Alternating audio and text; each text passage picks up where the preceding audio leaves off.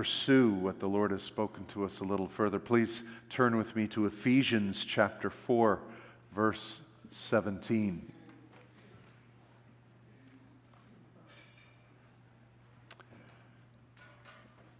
Paul has been giving us theology and doctrine in the book of Ephesians as to who the church is. Deep, wonderful theology and knowledge of the mystery of the bride of Christ, the body of Christ, the gifting of Christ. And now he's going to come into the application.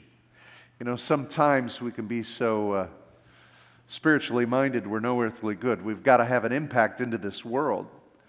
It's important for us to understand theology, but if it doesn't operate as those words declared through our hands, through our feet, through our mouths, then what good is it? And so Paul is coming to that place in the book of Ephesians by saying, I've told you who you are, now act like it. And just as those words came forth, we'll see Paul saying the same thing. And he says this, we start at 4 verse 17. So I tell you this and insist on it in the Lord that you no longer live as the Gentiles do. That word for Gentiles is nations. Another understanding is as pagans, as lost people. And the Lord insists on it. Of course, if He's going to save us, He would expect us to live as saved people. Would you not agree? If He's going to sanctify us, we should live sanctified. If He's going to cleanse us, we should walk with the cleansing agent of God. He insists on it. Paul says, I demand this in the Lord. No, that you would no longer walk like the world walks. Now, that's going to take some work. How many of you are working on that? Right? After 40 years, let's get over some of this stuff, huh? Come on. And he says this, and he's going to describe to you how the lost are. He says, in the futility of their thinking, because without a knowledge of God, all you've got to go on is your emotions, your intellect, your physical being, and what you see. And that ends in a futility of thinking. They are darkened in their understanding and separated from the life of God because of the ignorance that is in them due to the hardening of their hearts. They refuse to acknowledge God in His ways. They refuse to see Him in creation. They invent ideas of how we got here and how things exist. And in that hardness of heart, it becomes foolishness, stupidity, if you will. They have lost all sensitivity well, they would say that they're very sensual. They have a lot of sensitivity and emotional baggage and feelings. That's not the sensitivity he's talking about. He's talking about a spiritual sensitivity, a sensitivity to the reality of life and love and God's purpose in the earth. They've lost that sensitivity. They've given themselves over to sensuality. The new spirituality is sensuality. And so people feel that they're spiritual because their lusts are being satisfied through all their senses. So as to indulge in every kind of impurity, and they are full of greed. My goodness, it sounds like the United States of America here. But you see, that's what happens when your whole pursuit is life, liberty, and the pursuit of happiness for me, instead of life, liberty, and the pursuit of happiness for people. For all of us, protecting and caring, especially for our children and the vulnerable. But when you make it all about yourself, it's my life, it's my liberty, it's my pursuit of happiness despite you. And it becomes something that is so impure and it is so greedy. I need more. How many of you know you cannot fulfill the lust of the flesh? The flesh will never be satisfied. It's a mechanism within us. It just wants to be tickled over and over again. And the last tickle was good, but I need another high. And I got to go more, and I need more. And that's the problem of our flesh. It craves constant attention. Jesus doesn't come to satisfy the flesh, he comes to kill it. Because it comes into being a distraction in our sensuality instead of our sensitivity to God. And he says, That's where the lost are. That's where we were at one point. How many of you remember it? We put ourselves into such a place we recognize, oh God, we need a Savior. And he goes on and he says, That, however, is not the way of life that you have learned. When you heard about Christ and you were taught in him in accordance to the truth that's in Jesus, you were taught with regard to your former way of life to put off your old self. we're to put off our old self. We're to put off the old man. Ladies, you put off the old man too. I'm not talking about your husband. I'm talking about that old nature, that old selfishness, the old self identity that was just purely sensual and, and an appetite for the flesh. We have to take it off. Many churches aren't even preaching this anymore. They're saying just come as you are, stay as you are, just give to the church and be happy. We'll teach you about Jesus, and someday you'll go to heaven. But the Holy Spirit refuses to live in the filth of our attitudes. And he wants to clean us and sanctify us. He says, But you have to participate and you got to take off the old garments. Now, if you live in warmer climates than Michigan, in the summertime you sweat. Not here. Sorry, an attitude is showing. Can you imagine working out in the garden, sweating and having soil and perspiration? And, and you go in the house and you take a shower and you put the same filthy, sweat laced clothes back on. Ew. How do you think the Holy Spirit feels? I've cleansed you, I've washed you, and you're going back to the filth that I've cleansed off of you. Take it off. That's not who you are in Christ. You were taught that your former way of life must be put off. Put off your old self, which is being corrupted by its deceitful desires. How many times do we have to go around that same old mountain? And I'm talking to me. Those same old temptations, those same old lusts and desires, whatever it would be in your particular life. Don't anybody in this room think you're excused. Every one of us has some kind of a fleshly desire that the Holy Spirit today is saying, I've had enough. Take it off. Take it off. To be made new in the attitude of your minds. And there's where the war is, Paul says. In my inner man, I delight in the law of God, but my members desire the, my body, my flesh desires and craves the things, and in my mind there is a war. Who will I listen to, my spirit man or my flesh? And he's saying it's time to reorient your mind and the attitude of your minds. Here's the key the attitude is this I love Jesus more than my sin. I love Jesus more than my flesh. I crave to honor God with my body and my mind more than how that two seconds of feeling good matters.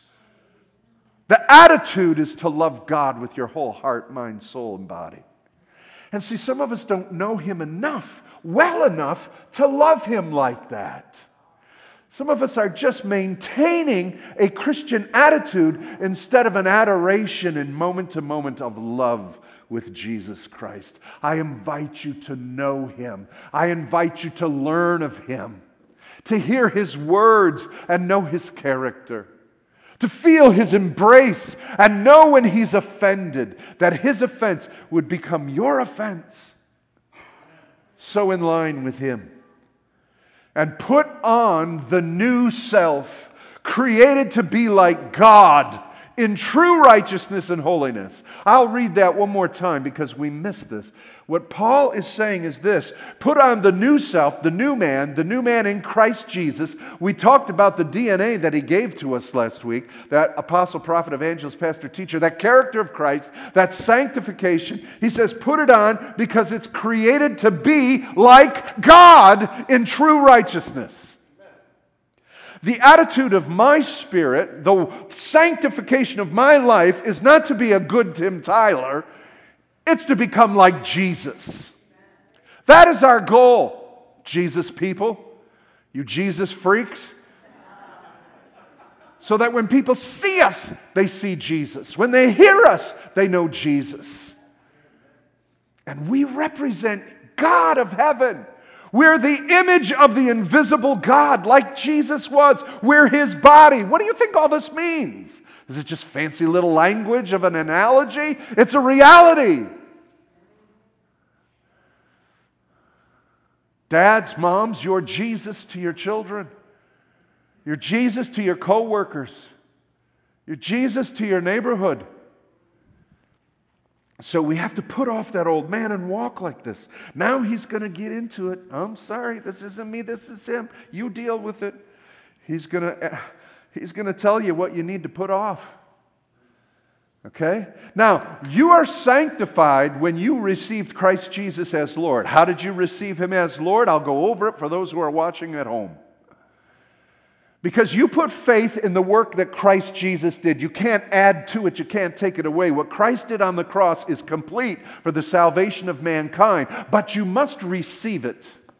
And by faith, you say, Yes, he died for my sins. My sins are on Christ Jesus. I will die with Christ, die in Adam, and rise now in new life in Jesus Christ. And the Spirit of holiness now comes to dwell within me and I am sanctified, and I am pure, and I'm made holy.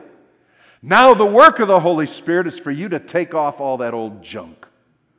Oh, you do it, Jesus. You do it, Jesus. Take it off. How's it going to take something off you keep putting back on? How's it going to take something off by your will you refuse to let go of? He will not override your will. If you're a thumb sucker, every time you put your thumb in your mouth, he's not going to take it out. I went for something that I wouldn't step on anybody's toes, possibly. I don't know. You know, I'm, I'm meeting with the high school graduates at my house in the past week and weeks to come. And there's one lesson I, I teach them that blows their minds. And I tell them this you're entering into an arena now where your parents are no longer watching over you, your church isn't telling you what to do, and now nothing will stop you from sinning. The Holy Spirit will not stop you from sinning. He'll say, Don't do it. He'll nudge you, but nothing will stop you from sinning. The only thing, you're going to have freedom and you don't know what to do with it. And you're going to find that you can do these things that everybody in the world's doing. And there won't be any repercussion immediately. And you'll wonder, where was God? He's supposed to protect me. Well, you made the choice. The only thing that is going to stop you is your convictions. And are your convictions standing sure with Jesus Christ and in alignment with the power of the Holy Spirit? It's the same for all of us. And so he goes on and he says this Therefore, each one of you must put off, let's go through the list, falsehood, and speak truthfully to your neighbor. There is no room for lying to the children of truth. How can truth be in our mouths and lying come from the same mouth? Lying is self protective. Most of us lie to protect ourselves. It's better to always speak the truth. You don't have to try to remember the lies you've woven. You lie here, you lie there. You'll get caught in this trap. And the father of lies loves for you to use his uh, product. He wants you to purchase more lies. He wants you to traffic in lies. He wants you to spread lies. And who do we appeal to while we're lying? The devil. While the Spirit of God in us is the Spirit of truth. He says, Speak the truth with your mouths all the time. If you don't have anything good to say, don't say nothing at all. That adage is still around because it works. And he says, put off falsehood. So guard your mouths. How many of you remember the prophet Isaiah? The prophet Isaiah had a vision in the year that King Uzziah died. He saw the Lord high and lifted up. Oh my goodness, and his train filled the temple, and the seraphim are crying, Holy. And as he sees God, he says, Oy vey, I'm undone. I'm being unraveled in the presence of God. My body is falling apart. And the first thing he says, this is a prophet of God set apart to speak the word of God. Woe is me, for I am a man of what? Unclean lips. And we can all say, Woe is me, for I am a man, I am a woman of an unclean heart. Are my lips clean? This is important to God. What we say and how we say it is important because out of the abundance of the heart, the mouth will speak. Some of you got to clean up your mouth. I'll never forget in junior high one year, I forget the name of the principal at this time, but we were in junior high, we had an assembly. And the, do you know what the assembly was about? Potty mouths. Could you imagine them having an assembly like that today? I was in junior high, and the the, the principal said, I've had enough of this and these potty mouths. You'll not speak bad language in this school. Now we got to have it in church. I'll move on. He says this I want you to speak truthfully to your neighbor. And listen how he, how he justifies it. For we are all members of one body. What's his point? That the way you present Christ impacts the way all people look at Christians. There's only one body here.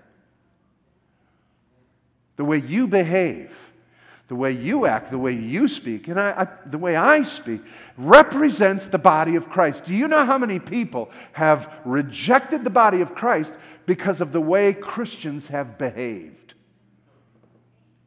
We're one body. You can't disown yourself from them. Well, that's that guy. He doesn't represent Jesus. Yeah, he does. He says he does.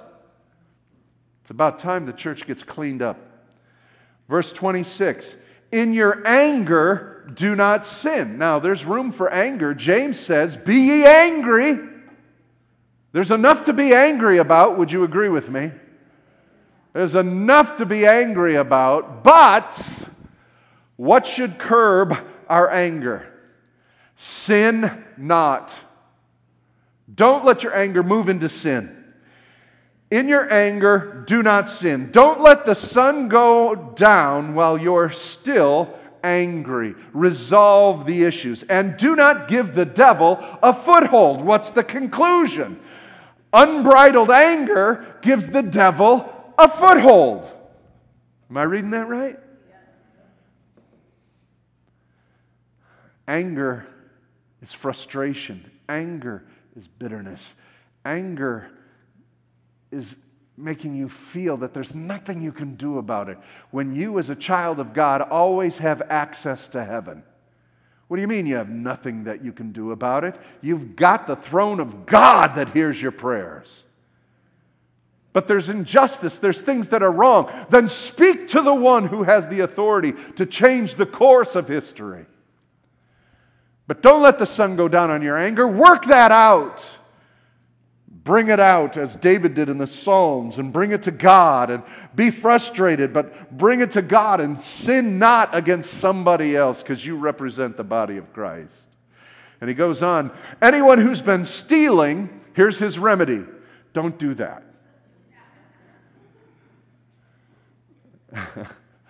you know, sometimes I love the way Paul deals with sin.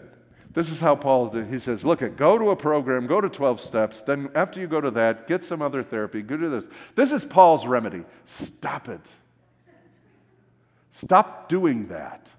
How can I do that, Paul? Because you can't approach the problem with your intellect and your emotions. It's got to come out of the spirit man. There's only one thing that'll put the flesh to death that's the Spirit of God. Turn to the Lord instead of everything else. We try to self medicate, we try to change the thinking of our mind based on our mind.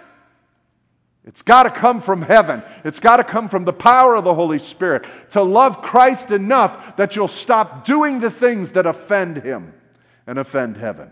And He says this stop stealing, steal no longer, and go to work.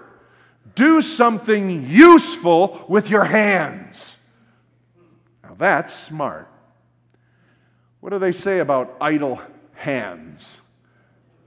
Devil's workshop. You got too much time on your hand. Do something about it. Now, this is what I love. Do something useful with, the, with your hands that they may have something to share with those in need. What? No, no, no, no, no, no, no, no. I labor and I go to work so that I have money. I have what I want and more. That's not the Christian way. The Christian way is to have your daily bread. You supply what you need to live on for your house, for your car, for your wife, for your family, for your job, for, the, for your household. And whatever extra you have, start giving it away. what? That's not the American way. You're not Americans. You're Christians. It's not how Germans act, Irish. I don't care what your nationality is, you're Christian. You're born of heaven. Stop identifying by the things of the world. Your ethnicity, your economics, your country. You belong to the kingdom of God.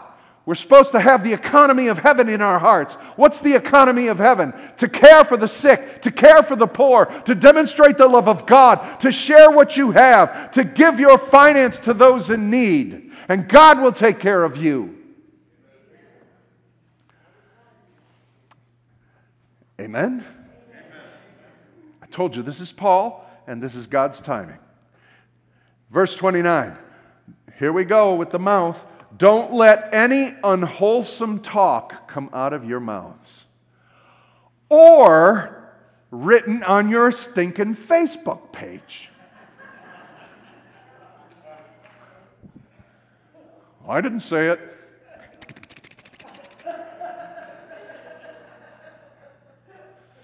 Now, let's spend about an hour on discussing what is unwholesome talk talk that is not edifying, talk that is not exhortive, talk that is not comforting.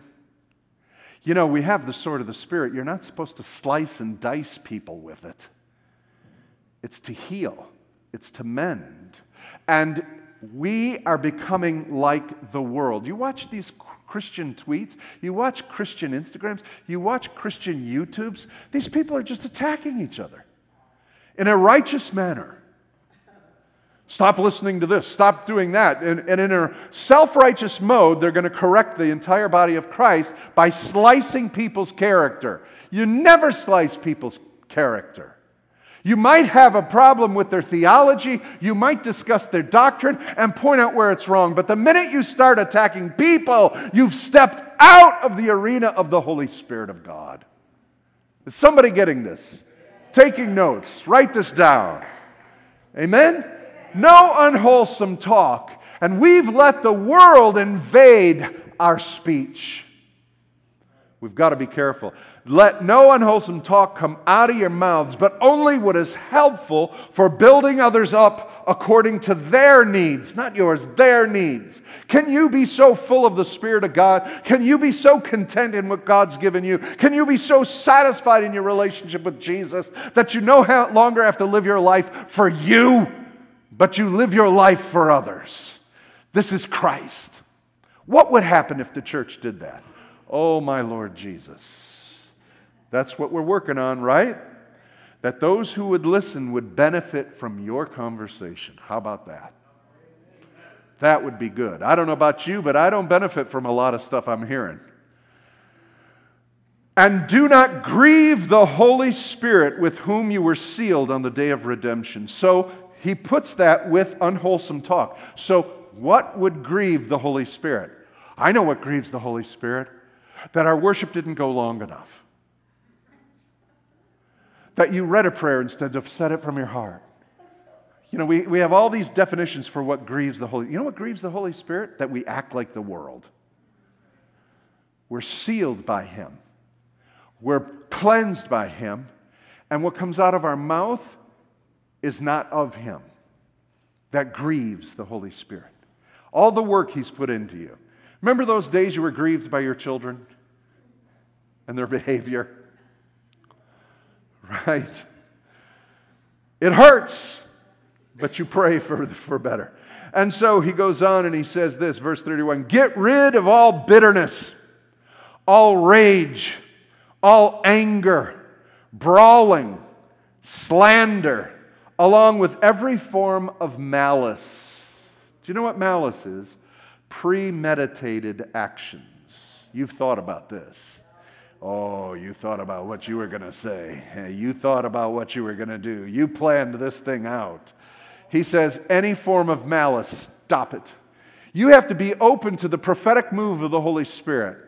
You're going there with an attitude and an idea of what you're going to present, and the Holy Spirit says, That's not the direction I want to take at all. Be careful of malice. So here's the list. He says, To the church, to the sanctified, to the bride of Christ, to the sons of God, to the children of light, stop lying, stop being angry, stop stealing, use wholesome language, stop your bitterness, Stop brawling, stop slandering each other, and stop having a premeditated attitude when you do it. Wow. Okay? We got this one down? That's what we're supposed to take off because it's filthy. And he says this Be kind and compassionate to one another, forgiving each other just as in Christ God forgave you. The King James says, as for Christ's sake, God forgave you. You and I have been born again and washed and preserved in the Holy Spirit for Christ's sake, not because of we're us, not because we're so all that. You're so amazing. You're so wonderful. God saved you because you're the best thing on planet Earth. No, God saved us because we're a filthy, abominable wreck. Disgusting.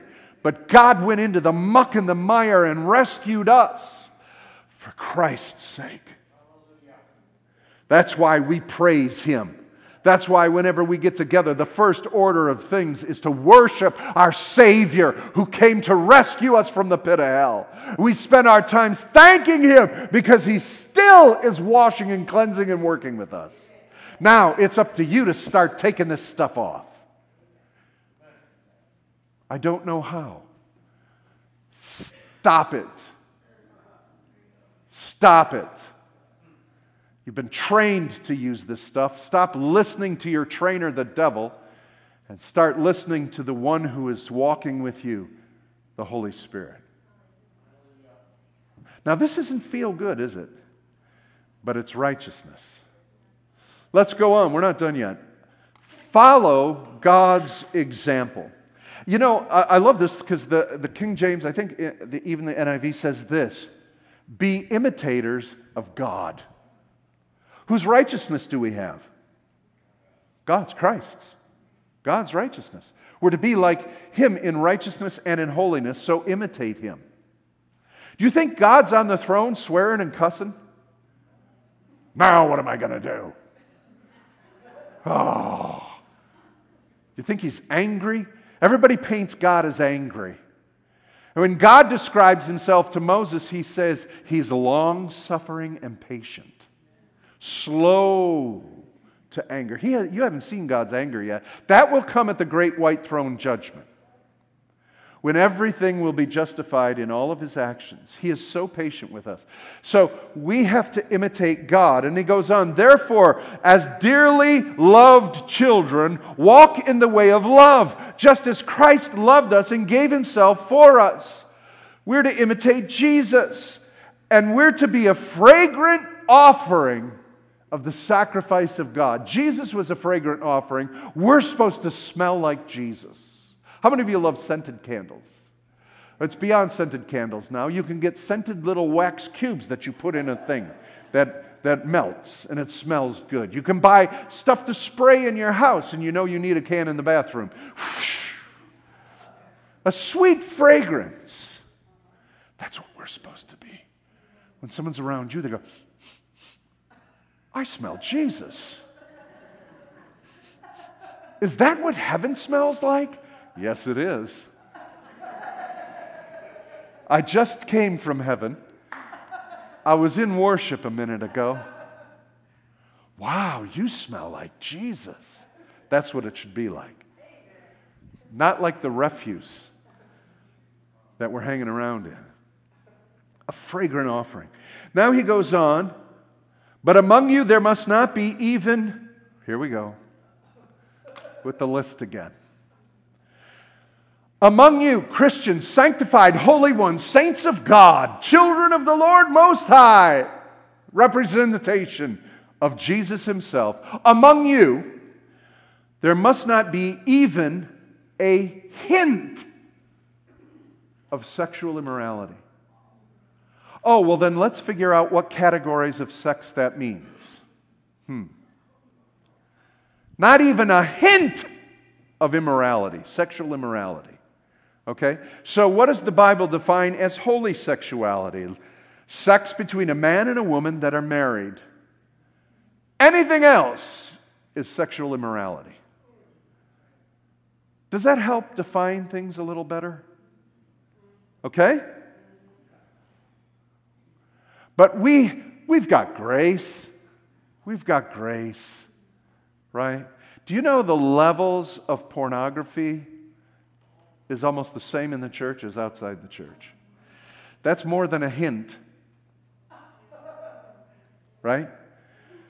The sexual immorality. Did you know? I don't know, you may not know this, but on TV and in the music and on the radio, right? And in streaming and on your phone, the majority of all the media is, is saturated with sexual immorality. Did anybody notice this? What if there was a fragrance that came along with it and it smelled like dung? What if every time we engaged in the things that Jesus tells us to take off, we began to smell like the toilet? Am I getting too graphic for you? Because this is the language. There shouldn't even be a hint of sexual immorality in our lives. We need help or any kind of impurity, any kind of impurity, or of greed. Now, how is he supposed to flush this all out of us? How are we supposed to get rid of all this stuff? That's really hard to do. Oh, how about the cleansing agent of his own righteousness and the blood of Jesus that can clean any stain off of us? How about that? You see, he's telling us to get rid of this stuff because he's got a remedy for it. He's not asking us to do something we can't do. He's asking us to do something we fully can do because He's made provision for it. So, what's the reason we don't? We like it. Any kind of impurity, and here we come again, or any greed, because these are improper for God's holy people. Nor should there be any obscenity, foolish talk, or coarse joking well, I didn't know that was in the Bible. You know that there's a website and there, there's, there's churches, of Christians that curse, Christians that swear. We got grace. We're just using the language of the day. We're just using the words that the world uses. And so we use it so that we can communicate. This verse speaks directly against that, completely against it. Most of the humor is obscene. When he says foolish talk, he's not talking about joking around. Joking around's fun. He's talking about the foolish or stupid talk. Talk that amounts to nothing. Talk that is obscene and foolish and rank. And no coarse joking. It's rare to find a comedian that is not obscene and coarse. And the world is fine with it. Movies are full of it. Your children are being tutored in coarse joking and obscenities. You are. You know it at work. You're in that environment. I didn't grow up in a home that swore, but we didn't have coarse language. We didn't have swearing in our house. And I remember going to work, and, and at work, man, it was F this, F that, F this. It doesn't even match what's going on. It's just an adjective. F this, F that, blah, blah, blah, blah, blah, blah. I don't swear, I never swear it all my whole life. And all of a sudden, it's in my head. Something happens like, where'd that come from? That doesn't belong to me. You've been saturated in it, saturated in it. We're knee deep in it. Some of you are neck deep in it. Some of it's coming out of your mouths. Amen. People in the back are getting worried. He says this These things, obscenity, foolish talk, coarse joking, are out of place. But rather, thanksgiving.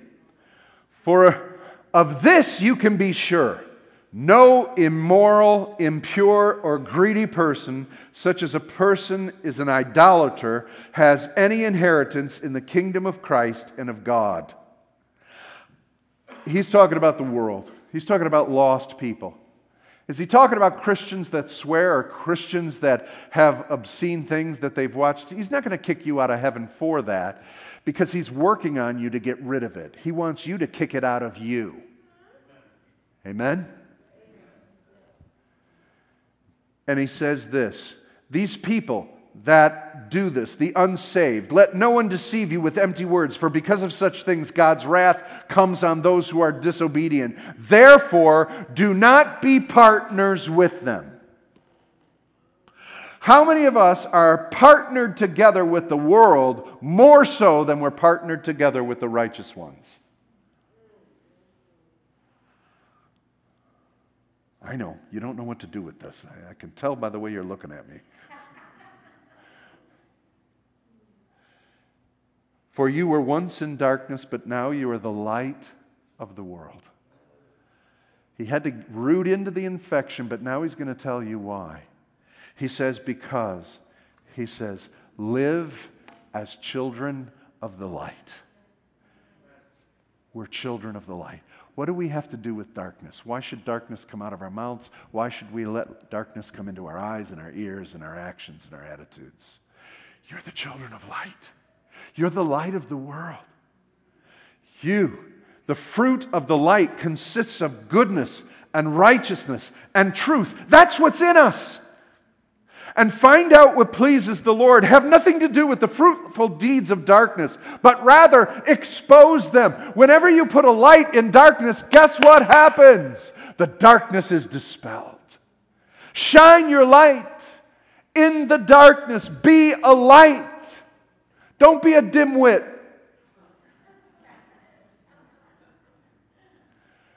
You should be more than a 25 water. Right? Do we even do watts anymore? What do we do now? Omens? Lumens? Lumens. Omens are something else. lumens. Right? Be as brilliant and as bright as you can. Find out what pleases the Lord. Have nothing to do with darkness. Expose it. It's shameful, shameful even to mention what the disobedient do in secret and in darkness. But everything is exposed by the light and it becomes visible. And everything that is illuminated becomes light. That's why it said, Wake up, O sleeper, rise up from the dead, and Christ will shine in you. Be very careful then how you live People of God, be very careful how you live, not as unwise, but as wise, making the most of every opportunity because the days are evil. Redeem the times, the days are evil. Don't be foolish, but understand what the Lord's will is. Shine, people, shine. If we don't shine, the world won't know what darkness is. They won't know they're in it. And if we join them in their darkness, they'll never see the light. So shine. Don't be foolish, be wise. And shine. People have all sorts of foolish arguments and foolish ideas. Don't stay quiet. Shine the truth of God's light. Speak it with love and edification. The days are evil. Don't be foolish. Another word for foolish don't be stupid. You've got the wisdom of God. One of my favorite quotes from John Wayne Life is hard, but it's harder when you're stupid. You've got the light of God in you, the righteousness of God. You are children of the light. Bow your heads, children of the light.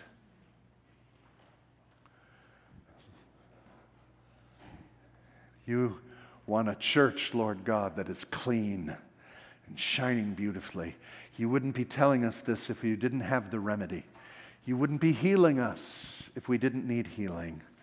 There are things that have been spoken today that have convicted people in this room, Lord God, and I pray that we would repent. Today is a day to be washed and cleansed. Today is a day to take a shower in the Holy Ghost. Today is a day to cleanse off. Ask God to wash out your mouth. Ask God to cleanse your heart. Ask God to help you no longer be a poor representative, but to be a brilliant light that shines. How many of you want to go where you were today and go further in righteousness? How many of you want to be clean and walk powerfully and used of God? Father, I pray, release your light. Release your light. Oh God, this is amazing grace. Your unfailing love, oh God, penetrates us and gives us victory. Take off these old garments. Help us, Holy Spirit, as we put on the garments of Christ Jesus and walk in the grace of our Lord, the fragrance of Christ. That's who we are. Deal with these issues, brothers and sisters. Repent of them. Change your mind on them. Put a marker where your mouth needs to be clean. Put a marker where your attitude needs to be changed and make a difference. Amen?